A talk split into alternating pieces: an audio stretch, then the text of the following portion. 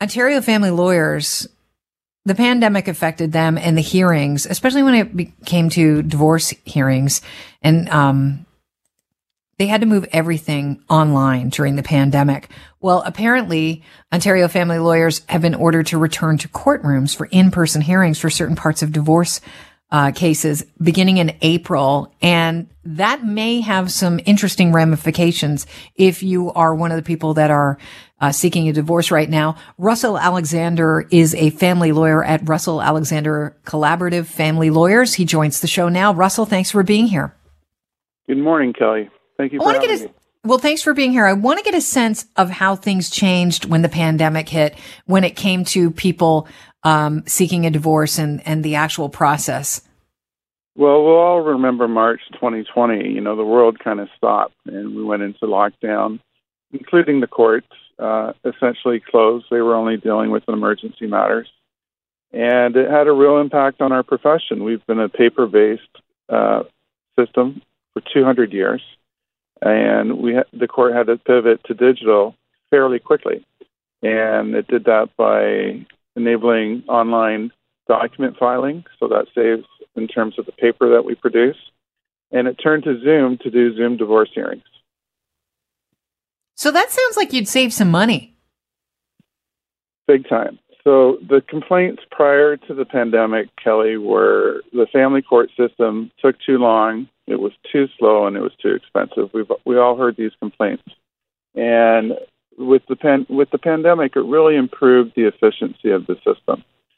So if you take a typical court date, you would you know travel to court, find parking, go through security, find your courtroom. You'd be on a list with ten or twenty other cases. You'd wait your turn it'd be a five or six hour day and then go back home again. Mm-hmm. With a Zoom divorce, you're in your own living room. You go online.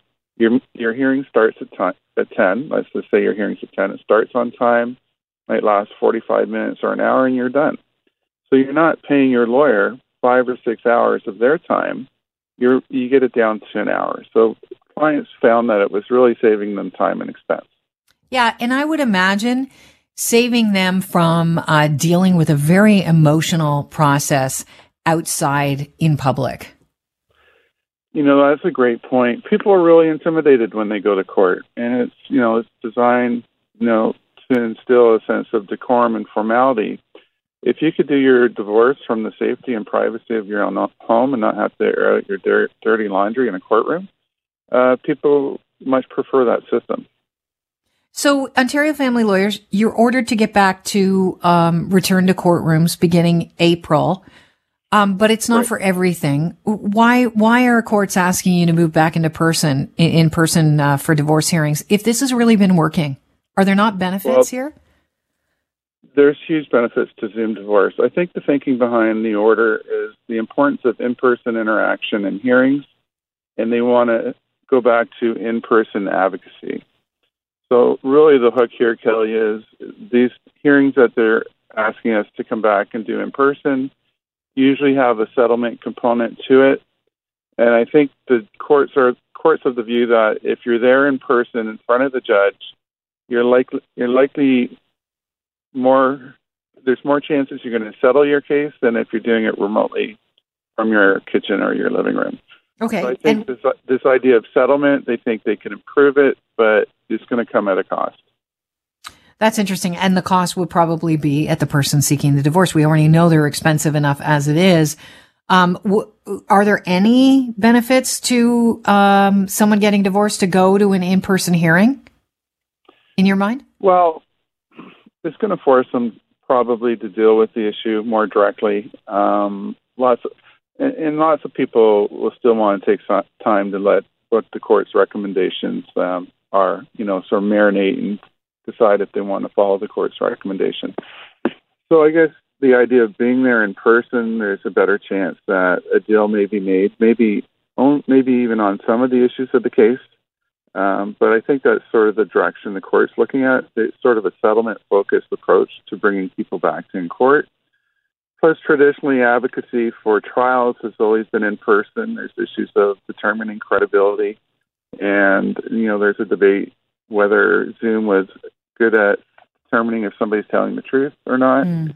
Some judges say I've got a close up of the person's face. It's easier to determine on Zoom than in a courtroom where they may be 15 or 20 feet away in a witness box. So, so you have to have your camera on. It's not like you're in a Zoom meeting at work. You can't just have your mic on. You need your face there so the judge right. can look directly in your yeah. eyes and uh, figure out if you're lying or not. Yeah, that's exactly correct. And then there's issues of deep fakes and fraudulent evidence, right? That's an, a whole new thing that we're dealing with. That's going to be that's going to occur whether you're in person or remotely. Mm-hmm. But I think if the hearing's done in person, it's easier for the court to sniff out if somebody's um, misleading the court or producing false evidence. Russell, at the beginning of the conversation, you mentioned that when it comes to divorce, uh, you've been filing everything in paper for years and years and years.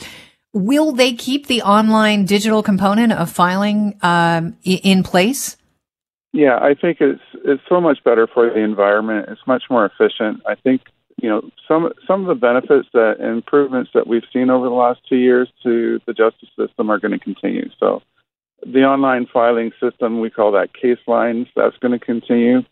The court's still going to use Zoom and virtual hearings for administrative matters um, like scheduling matters. So it's only when there's an event that involves an element of settlement or the judge needs to see the people in person.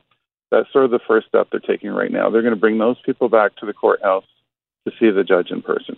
All right. We're speaking with family lawyer Russell Alexander about the fact that as starting April, we will be seeing family lawyers ordered to return to courtrooms. Virtual hearings will not be happening as much. Let me ask you um, about the backup because we've heard that the courts are extremely backed up. How long is the backup? Um, and have you been able to clear some of it through these Zoom divorces during the pandemic? Right, that's a great question. I, you know, there's certainly a bottleneck for a number of reasons. Uh, a bunch of cases got put on hold and we're still kind of processing the cases that sort of got frozen in time when we went into lockdown.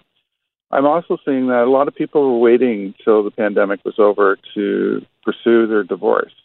So we're going to see a bit of an increase in demand. We've got a bottleneck.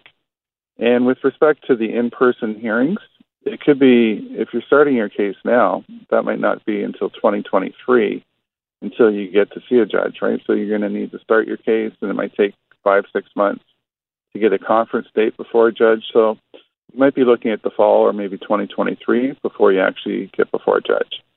Russell, thanks so much for joining us. It's been really informative, and I appreciate your time today. Have a great morning, Kelly. Thanks for bringing me on.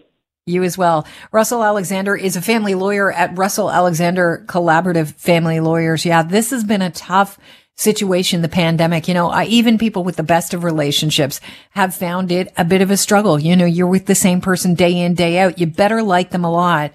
Uh, not just love them, but like them a lot. And I have heard some horror stories from people that are realized throughout this pandemic, you know what? Um, not a lot of fondness left there anymore. And so you're residing in the same place with these people that you were, you know, planning on spending your life with. And you realized, yeah, I, I got to get out of here. And during the pandemic, pretty hard to extricate yourself from that relationship. So I imagine he's right that as we come out of this, people have reassessed and will be um, heading to uh, their lawyer to talk about um, the idea of ending it, which is, you know, it's it's never easy, and that's where I think that the online uh, divorce courts may have been easier. You know, it's a pretty traumatic thing for most people to admit. Yeah, the relationship it's run has run its course. Some people handle it easier than others. It's a really sad time. If you didn't have to go, you know, leave your house, go out in public, uh, take that time to go to court, you know, look at your loved one in the eyes, you know, in person and, and you know, finish the, uh, your union. I, I think it could be uh, just a little bit easier to take for some people. So it's interesting that that option's going.